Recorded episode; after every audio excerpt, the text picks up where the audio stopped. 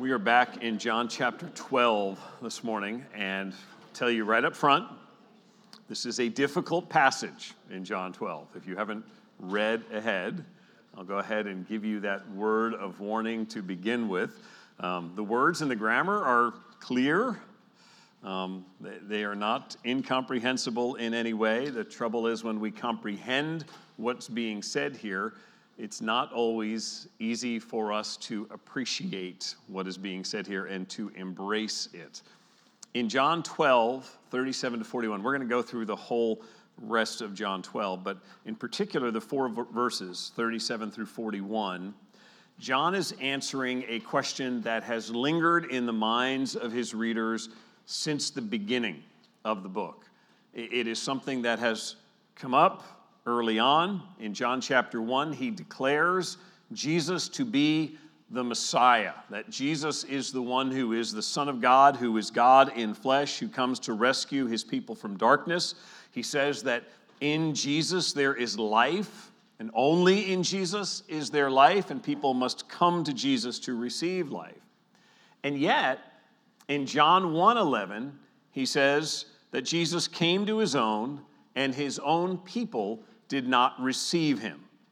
So here is Jesus Christ coming as the long awaited Messiah for Israel, the one that they have been anticipating through the Old Testament prophets, who has come to be the Savior, who has gone from Judea on up through Galilee, and who has proclaimed himself to be the one sent from God, who does, miracles, who preaches with power, and yet Israel rejects him as John 1:11 said, would indeed be the case.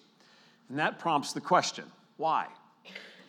Why did Israel reject its Messiah with such clear messianic expectations? If you read the Old Testament prophets, there is a long awaited one. They, they anticipate his coming.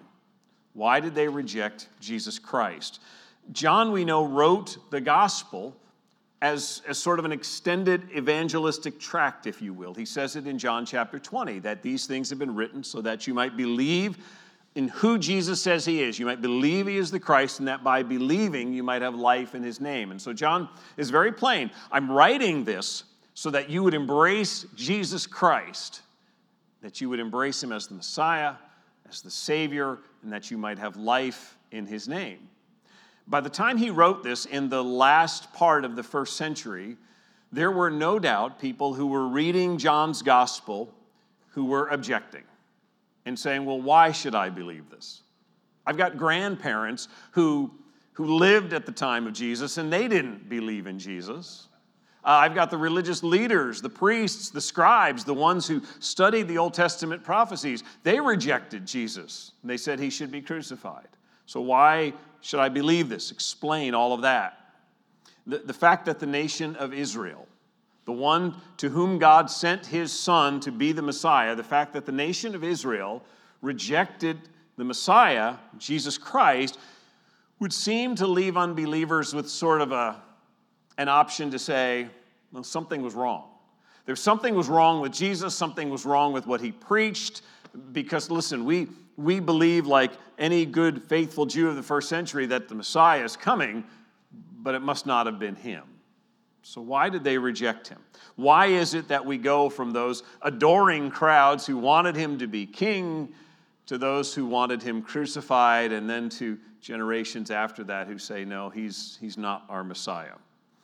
By the time Paul wrote Romans, which was probably prior to John writing the Gospel of John. John's probably the last writer of a gospel after Matthew, Mark, and Luke have been written. So by the time Paul wrote Romans, he's dealing with it in Romans. He's dealing with objections in Romans 9 through 11 coming from people who say, Didn't God set out to save the Jewish people? Aren't you, Paul, you, you know this.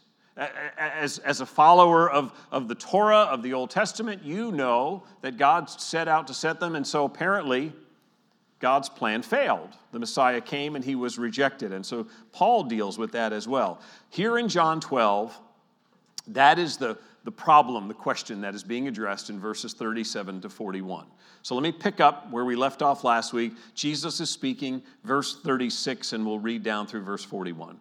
Jesus says, While you have the light, believe in the light, that you may become sons of light. When Jesus had said these things, he departed and hid himself from them.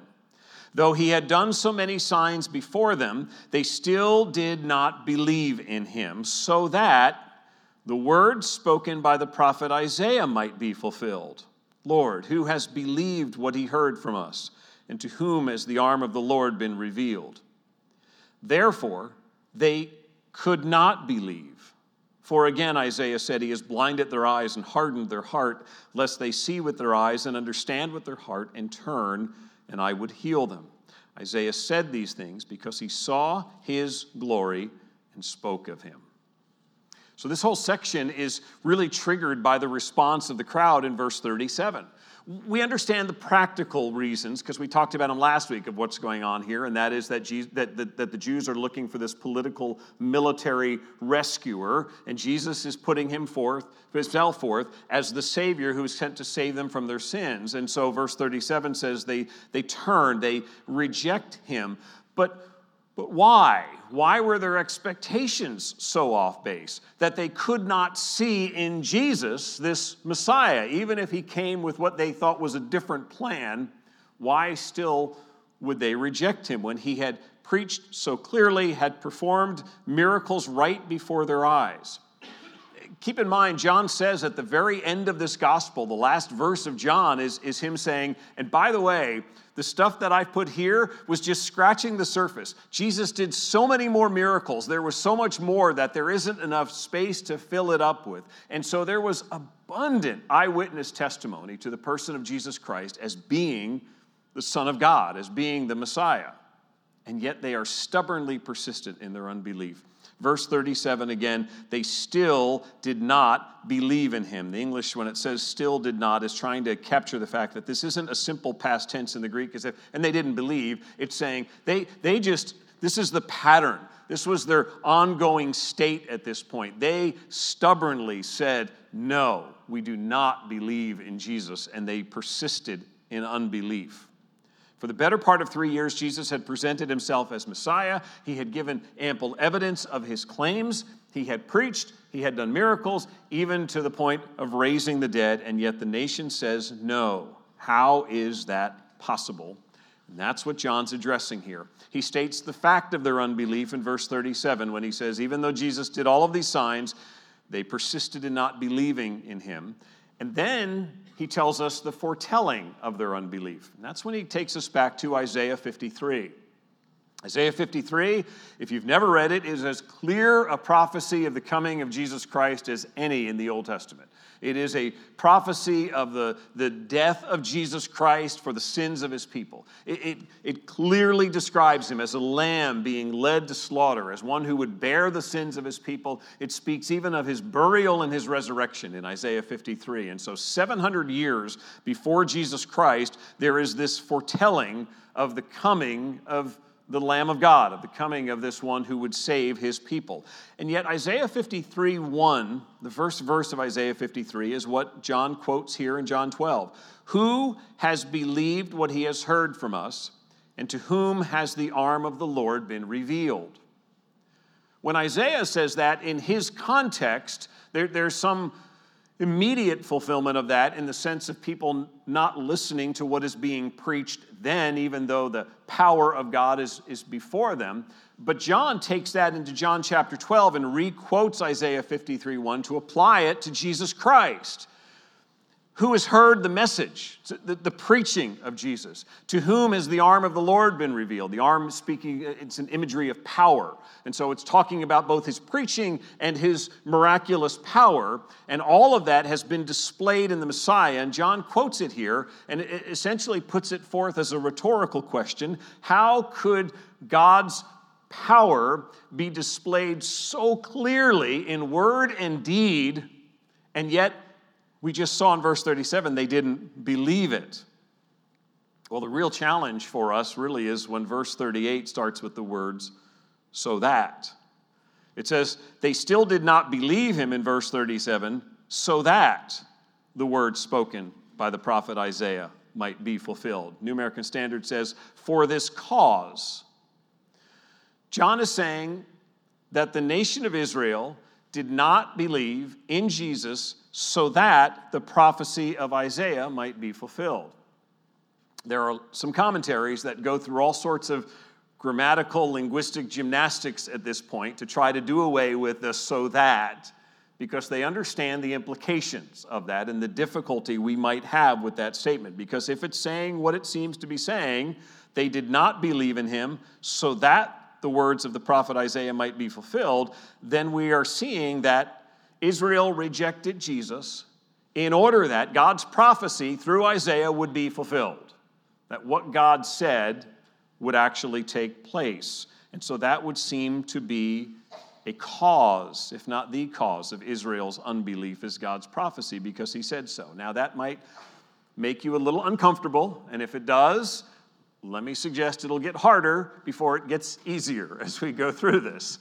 And the harder part is verse 39, which then says, Therefore, they could not believe. For again, Isaiah said, and he quotes from Isaiah chapter 6. We've seen the fact of Israel's rejection of its unbelief. They saw the signs, they did not believe in verse 37. We saw the foretelling in verse 38, where Isaiah 53 is used to say this was a prophecy that they would not get it, they would not understand it and respond. And so at this point, when verse 39 says, Therefore they could not believe, we're now at the point where it is impossible to set God entirely outside of this discussion as human beings, sometimes what we want to do at this point is say it, it's just all on Israel and it's all on Israel's free will, and they had the option, and by their free will, they rejected him. But it is really difficult at this point to take God out of the equation because clearly God is at work in this and he is accomplishing his purposes. I need you to turn to Isaiah chapter 6. We'll come back to John chapter 12 because I want to I just want you to see what it is that John is pointing back to when he refers to Isaiah 6 and what the context is and what's going on here. Let me, let me say this, though, as you're turning there to bear in mind. These verses, John 12, what we'll see in Isaiah as well, are not designed to tell us what happens in the hearts of individual unbelievers. When it talks about they did this so that, or they could not, this, the, the point here is not teaching sort of an anthropology thing here of what goes on in the heart of an individual unbelievers. John and Isaiah are very specifically addressing the question of the nation of Israel. God has sent his Messiah, his Redeemer, for the people that he chose for himself, and they reject him. And so John and Isaiah are giving us an answer to that question. Why does the nation? Because as far as individual unbelievers go, and we'll talk about this again later, there's always a remnant. There's always a group within this that still comes to faith and obedience to Him. The issue here is did God's plan fail? If God set his affection on Israel and chose Israel, and now Israel, the Messiah comes and Israel says, We don't want him, crucify him, what happened? How does it get to that point? So here in Isaiah 6, God gives to Isaiah this, at the beginning of the chapter, this glorious vision of the presence of God. Isaiah sees God in his holiness. He stands in awe of God. He is convicted about his own sin. He, he, he ex- explains, speaks of his own sin, confesses his own sin. God forgives him. And then in verse 8 of Isaiah 6 says, And I heard the voice of the Lord saying, Whom shall I send? And who will go for us? Then I, Isaiah, said, Here I am, send me. And he said, God now to Isaiah, this is his commissioned ministry go and say to this people, Keep on hearing, but do not understand. Keep on seeing, but do not perceive. Make the heart of this people dull, and their ears heavy, and blind their eyes, lest they see with their eyes, and hear with their ears, and understand with their hearts and turn and be healed. Imagine that as a calling for ministry.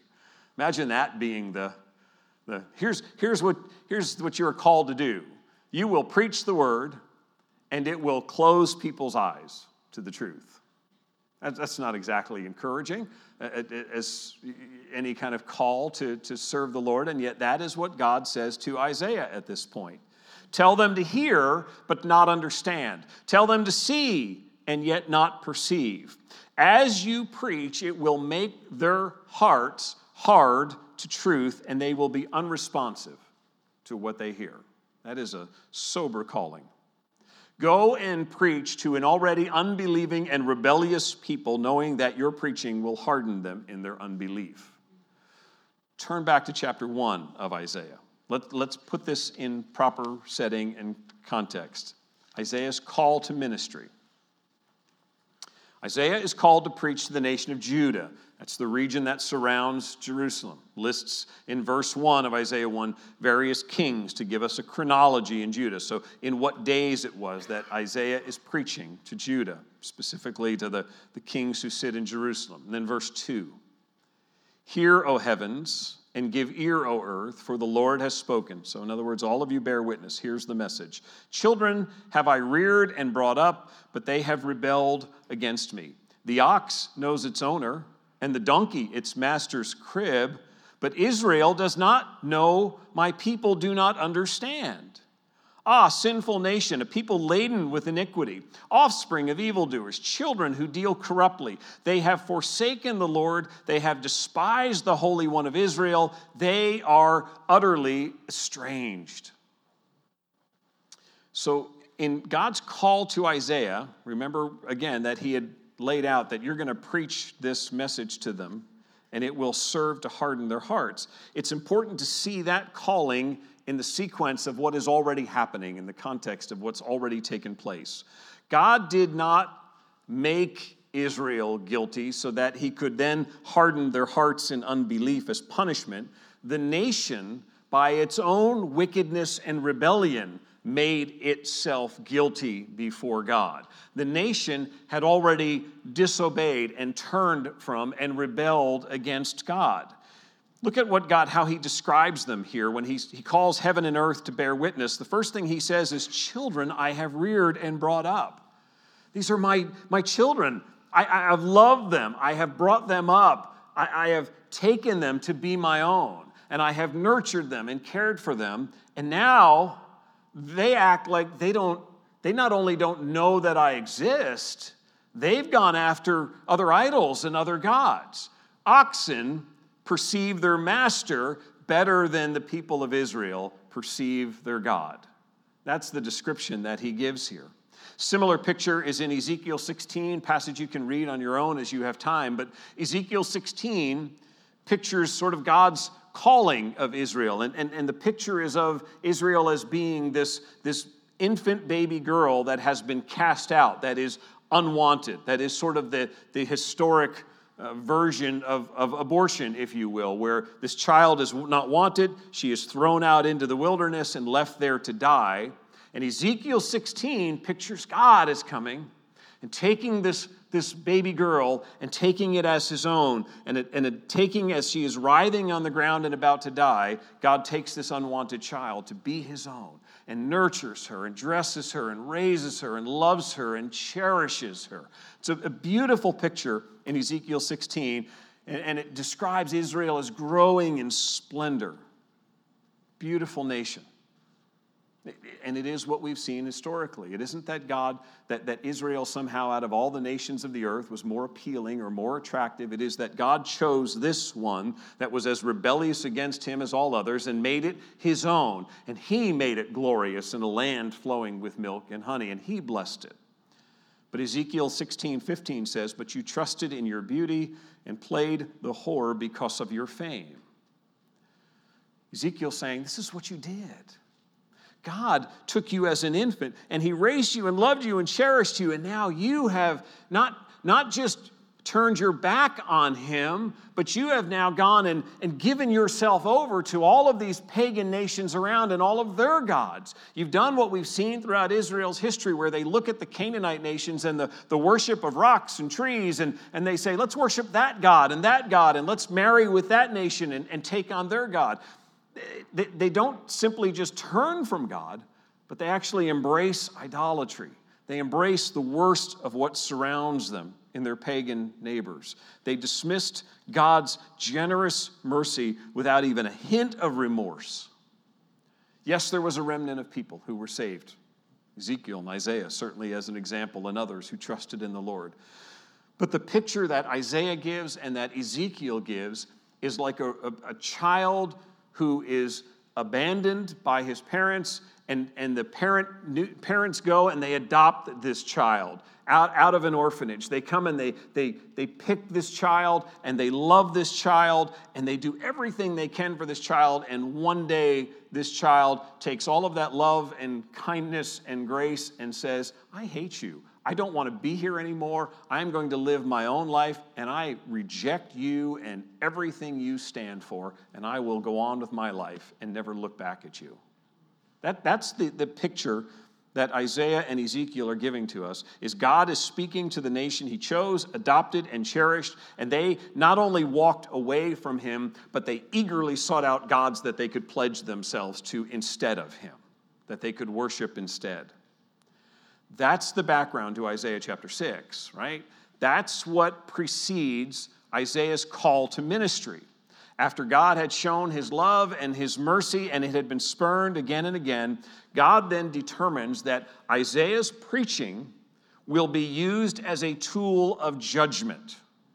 God preaches, and there is invitation in that preaching, and there is appeal in that preaching. There is also a time when God's word can be a form of judgment on those who have spurned him again and again. God is just. God would not be God if he ignored sin, if he allowed sin and rebellion to go unpunished. So, as a consequence of Israel's years of rebellion and idolatry, the preaching of Isaiah would have the effect of hardening the hearts of Israel, of essentially saying to them, You have, you have gone this direction. You have, as, as Ezekiel says, whored after all of these other gods and other nations. Therefore, you have it. That, that is the route you now go, and, and you go on in that way. And when you hear preaching, the preaching of the truth, it will only turn you further away. Theologians call this not a, not a biblical term, but a theological description to try to explain it of judicial hardening. The idea that, that there, is, there is in God's capacity for justice a divine judgment against stubborn rebellion that leads to a hardening of the unbelieving heart. Let's be really clear about this so that we don't say more than, than what the text is saying. God does not randomly choose nations or individuals, for that matter, for unbelief.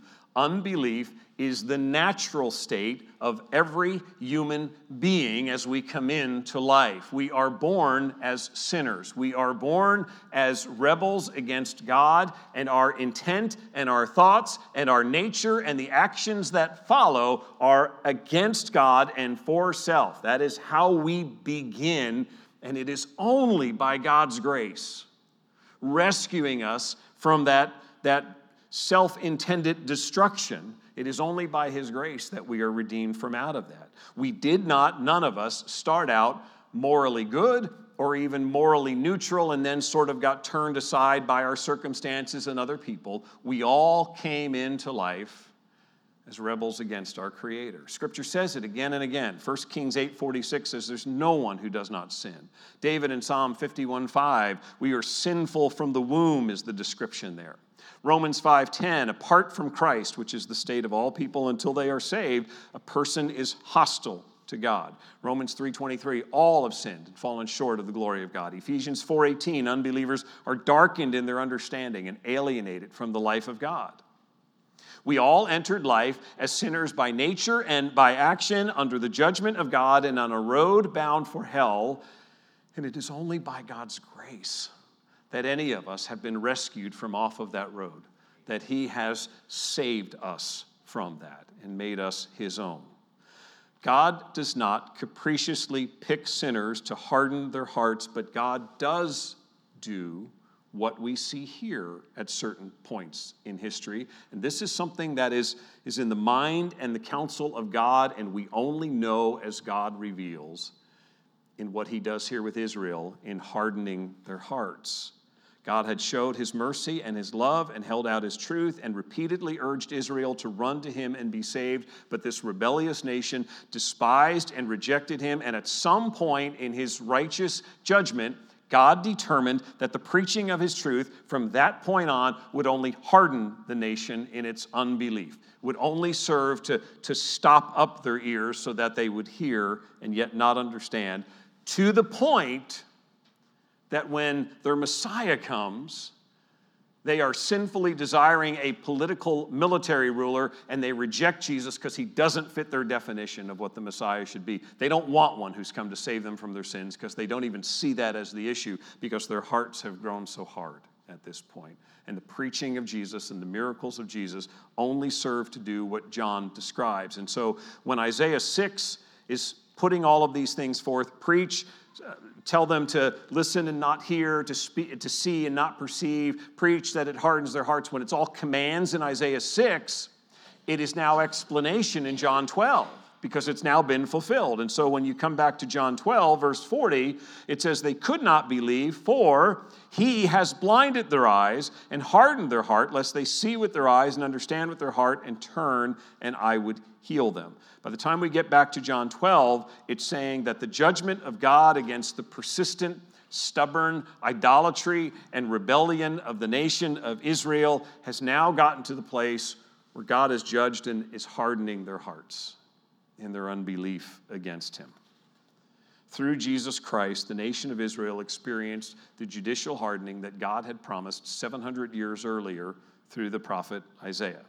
Now, let's be really clear here. Did that then somehow prevent all Jews from embracing Jesus Christ as Savior? Of course not.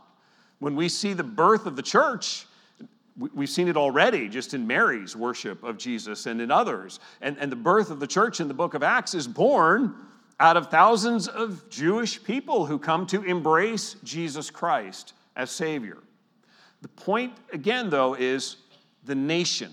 John is not dealing with individual unbelievers, but he's answering the question of how is it that a nation and its, its smartest minds and its greatest leaders and all of its religious class, and then all of these people flowing on down from that, how is it that they don't see this and they reject their Messiah?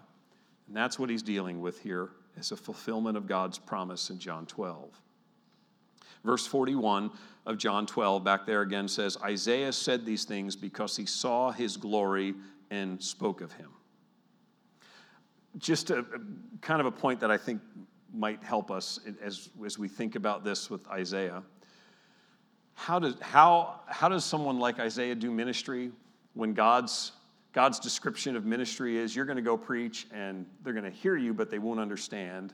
They're going to see what you're saying and they won't perceive it. You're going to preach and it's going to harden their hearts. What drives you? What, what gets you up in the morning to do that kind of ministry when you've essentially been told, in human terms, your ministry will fail wildly, Isaiah. If, if you're looking for numbers and to have people come and, and gather around and listen and believe, that's not going to happen. And so, how is that that, that you, could, you could go through this? Because Isaiah, remember, right before his call, has that stunning vision of the glory of God because Isaiah is given a glimpse in the presence of God, of the holiness and greatness of God, and he is brought to his knees by his own sin and the grace of a forgiving God and says, Here am I, send me, whatever. And what the whatever is isn't going to be easy, right? And yet he is ready to go. Even when ministry in human terms would be a failure, Isaiah still was driven forward by the glory of God. It changed him.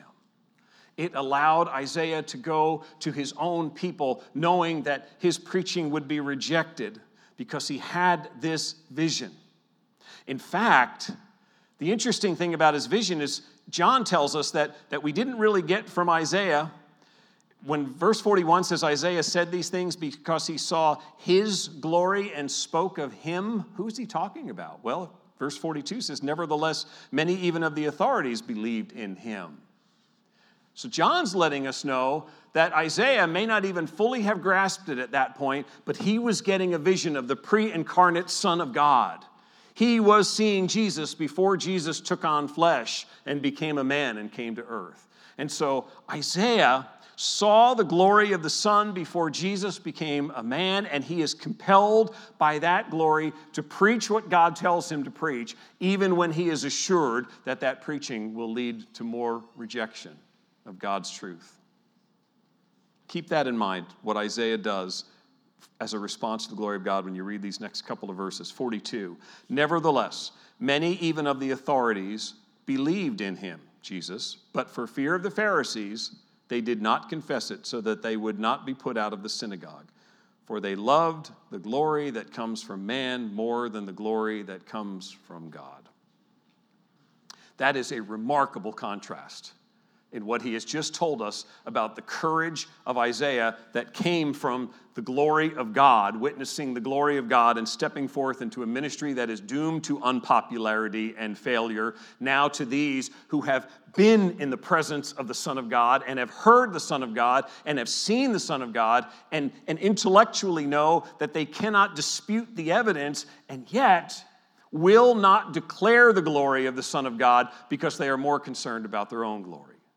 They're far more interested in their own popularity and losing a place of prominence in the synagogue. And what is so appalling is verse 43 saying that they loved the praise they got from people rather than the praise from God. The Greek word doxan is glory. It is the same word in 41 when it speaks of Isaiah seeing his glory as it is in 43 when it says they love the glory from man more than the glory that comes from God. That is, he is, John is just drawing this painful contrast here to make the point that Isaiah saw the glory of Christ and was compelled to do ministry to people that he knew would reject it and would despise him. And these Jewish religious leaders saw the power of Christ and were willing to conceal the glory of God in order to save their own glory. Wanted praise for themselves more than they cared about the glory of God. They wanted a high approval rating from people, even if it meant diminishing the greatness of God. I think the question for all of us at that point is have you ever have you ever done that or been tempted to do that? To conceal the greatness of the glory of God in your life because of a fear of man. That temptation that if I start to talk about Jesus in this setting, they're going to think I'm crazy. If I start sharing the gospel, they're not going to want to be friends with me anymore. If I, if I speak about something that is the glory of God, what will they think of me? Will I, will I not be popular with them anymore? Fear of man is, is an enslaving lust for approval. And that is what these religious leaders see in Jesus' power. They hear truth, they know it's indisputable, and yet they will not say it for fear of losing that approval. Let me just read the last of this. I know we're running late. I'm going to read 44 down through the end of the chapter and just highlight a couple of points for you as we go through this, and then we'll, we'll be finished on this. Verse 44 And Jesus cried out and said, Whoever believes in me believes not in me, but in him who sent me. And whoever sees me sees him who sent me. I have come into the world as light, so that whoever believes in me may not remain in darkness. If anyone hears my words and does not keep them, I do not judge him, for I did not come to judge the world, but to save the world. The one who rejects me and does not receive my words has a judge. The word that I have spoken will judge him on the last day. For I have not spoken on my own authority, but the Father who sent me has himself given me a commandment what to say and what to speak. And I know that his commandment is eternal life. What I say, therefore, I say as the Father has told me. So, John gives us this as one last message of Jesus. We know from verse 36 that it says that after Jesus had said these things, he went off and hid himself. So it's not clear exactly chronologically how this fits in. We're, we're somewhere around probably Monday or Tuesday of that, that Passion Week, that week leading up to the crucifixion of Jesus Christ.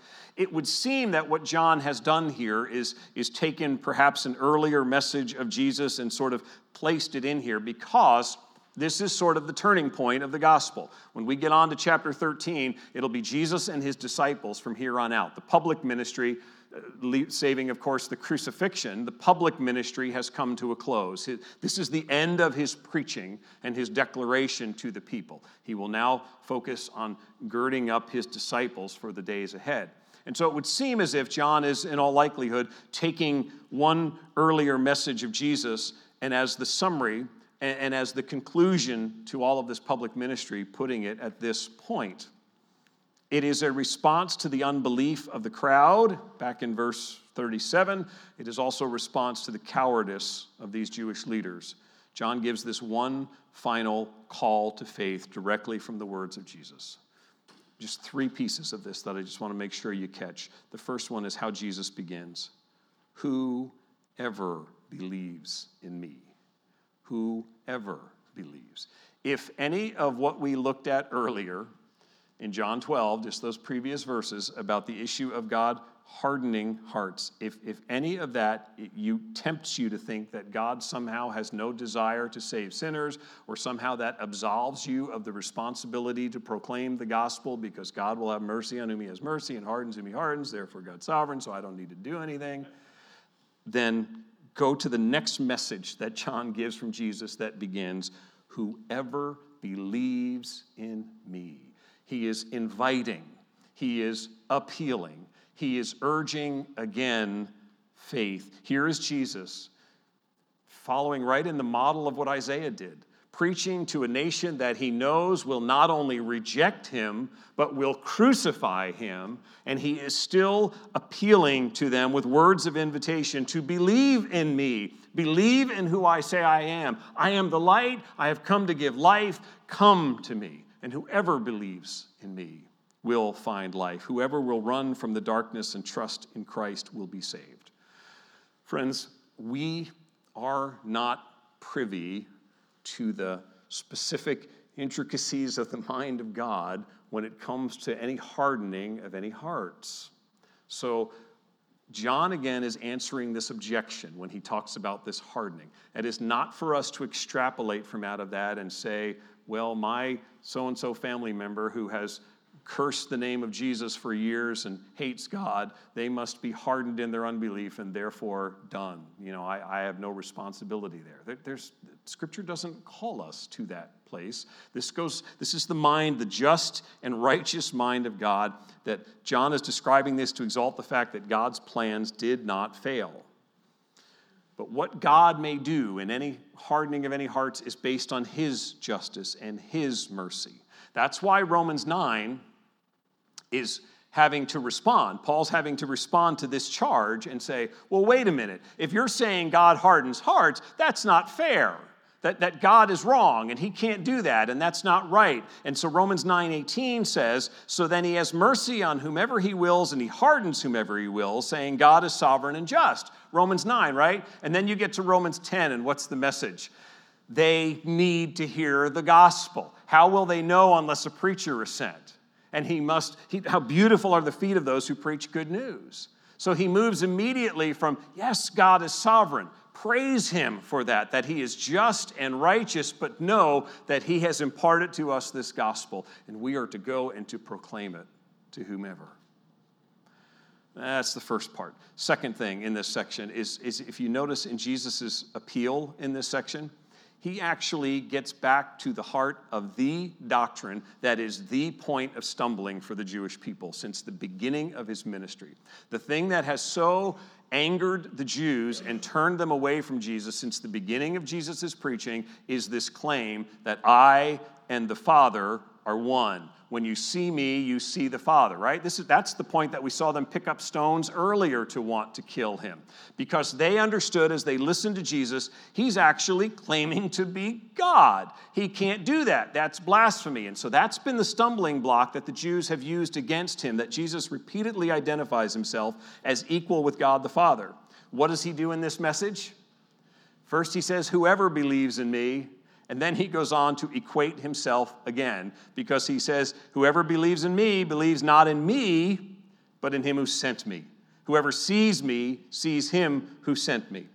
You believe in me, you're believing in the one who sent me. You see me, you're seeing the Father. You hear me, you're hearing the Father. So, in the face of rejection, Here's, here's where we get tempted, right? With fear of man. We know that somebody doesn't want to hear this particular thing about sin or this element about Jesus Christ. And so we're sort of tempted to, to sort of back down on some of the hard stuff of the gospel and not go through on the full gospel because we don't want to really push him away. And here is Jesus in the face of a nation that is prepared to crucify him. And his final message to them is Oh, by the way, I and the Father, when you see me, you've seen the Father. When you hear me, you are hearing the Father. I am speaking as, as the Father is speaking. Everything I do and say, because he's claiming equality with God again. One last time, he is making it abundantly clear that what's about to happen, this is fundamental to the cross, because what's about to happen is not some just some rabbi from Galilee who's doing some humanitarian deed or showing some example of love. It is God Himself bearing the punishment for the sins of His people. And so the Son of God became the Lamb of God to receive the wrath of God in order to save a people for Himself. And here again, He is just being abundantly clear about what He is claiming. Last part I just want you to see in this is just His emphasis on the Word, particularly verses 47 and 48. If you hear my words and don't keep them, I don't judge, for I didn't come to judge. The one who rejects me and does not receive my words as a judge. What's the judge? The word that I have spoken will judge him on the last day. The power of the gospel to both save and to condemn. Jesus did speak in chapter 5 of himself as a judge, that God the Father had given authority into his hands. He also said in John 3:17, God did not send his son into the world to condemn, but in order that the world might be saved through him. It is the gospel message. It is the proclamation of truth declared by Jesus Christ that ultimately has the power to save and to condemn. It is what you do with the gospel, which is why Paul says, I'm not ashamed of the power of the, I'm not ashamed of the gospel, because it is the power of God for salvation to everyone who believes. And he goes on later in Romans 1 and says, Those who suppress the truth in unrighteousness are judged and are condemned. it, it, it is Jesus making clear in this final appeal that those who are saved are those who believe and respond to God's truth. They don't give mere intellectual assent. Remember, the Jewish leaders did that. The Jewish leaders said, Yeah, this guy is, he's remarkable and he's godlike in so many ways. I mean, he's done things we can't explain. This isn't just magic, there's something to this guy. And yet, they would not respond. They would not ultimately rest their lives in His. They saw indisputable evidence, but that did not lead them to faith and repentance because they wanted to keep their influence. If you believe that Jesus is who He claims to be and that He died on the cross to take the punishment for your sin in His body, that He rose from the dead, conquering sin and death, then rest your life in Him. Believe in Him. Trust in Him guard that truth, value, cherish what he has done, and, and that gospel message as the most valuable thing in your life because you have a Savior who gave himself as a lamb in your place and took your sin. Believe in him. Jesus said, Keep his words. That's what he says in verse 47. He gives the contrary. If anyone hears them and does not keep them, the word judges him. To keep is to guard. What, what sort of things do you guard? What sort of things do you, do you put in the safe? Other than the, the gun safe that, that you might have. Uh, I'm talking about valuables that you cherish, right? What are the things that you just treasure above all else, that you cherish? What is it then that when people look at your life, they see you treasure above all else? That they see you keep and hold and guard, when they see your actions and they see that all of life might be a mess and yet you are holding fast to the Lord Jesus Christ and the gospel. Think of Job, right? Lose everything, and yet he held fast to God. He trusted in God. Do they see that in your life? That you are, you are holding fast. That same glory of God is what compels Isaiah to, to go past the fear of man past the fear of undertaking a doomed ministry and preach God's word to a stubborn people. That same glory of Christ that John saw is what has John on some remote island having been exiled so that he is by himself with no fellowship and no companionship. And what is he doing? He is still writing furiously letters about the love of Jesus Christ and the encouragement of God so that he can feed the sheep and spread the glory of God back to the churches and say, Look, look, look, look. Love Jesus. hold fast to Jesus? Do you hear and obey and treasure gospel truths? Do you believe that in them is life itself for you and for your hearers? If you do, then treasure it and speak it and guard it and live it. Let's pray. Father, we thank you for your magnificent glory, that you are holy and above all else. We thank you that your Son displays that glory to us that he did to Isaiah and, and to John. And, and through these written words, we see the glory of the Son of God. Thank you for saving people from sin. Thank you for all here who are trusting in Christ, for rescuing us from the wrath that we deserve for our sinfulness, for leading us to repentance and to faith. Father, we pray, we pray for loved ones, for family members, for friends, for colleagues, for neighbors, that you would give us a heart of compassion for them. Lord, that we would, like Isaiah and like John, long to share with them the glory of Christ, that we would want them to, to get a glimpse of the Savior, both in our lives and in our words. Help us to be people who adore Christ and the gospel and who treasure these truths, and that people would see how we cherish and guard them. Lord, we pray that you would save any listening today who, who have yet to bow before Jesus and call him Savior. Would today be the day that you would open their eyes, that you would give them life, that you would cause them to repent and believe and embrace the Savior. Father, thank you for the glorious work you do in saving sinners as a people for your very own. Cause us as we sing now to have the opportunity to share in proclaiming your great glory. In Jesus' name we pray. Amen.